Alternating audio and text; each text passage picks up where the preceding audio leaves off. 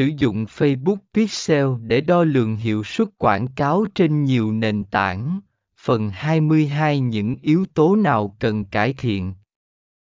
Bằng cách điều chỉnh nội dung, hình thức và mục tiêu của quảng cáo dựa trên dữ liệu, bạn có thể tăng tỷ lệ chuyển đổi.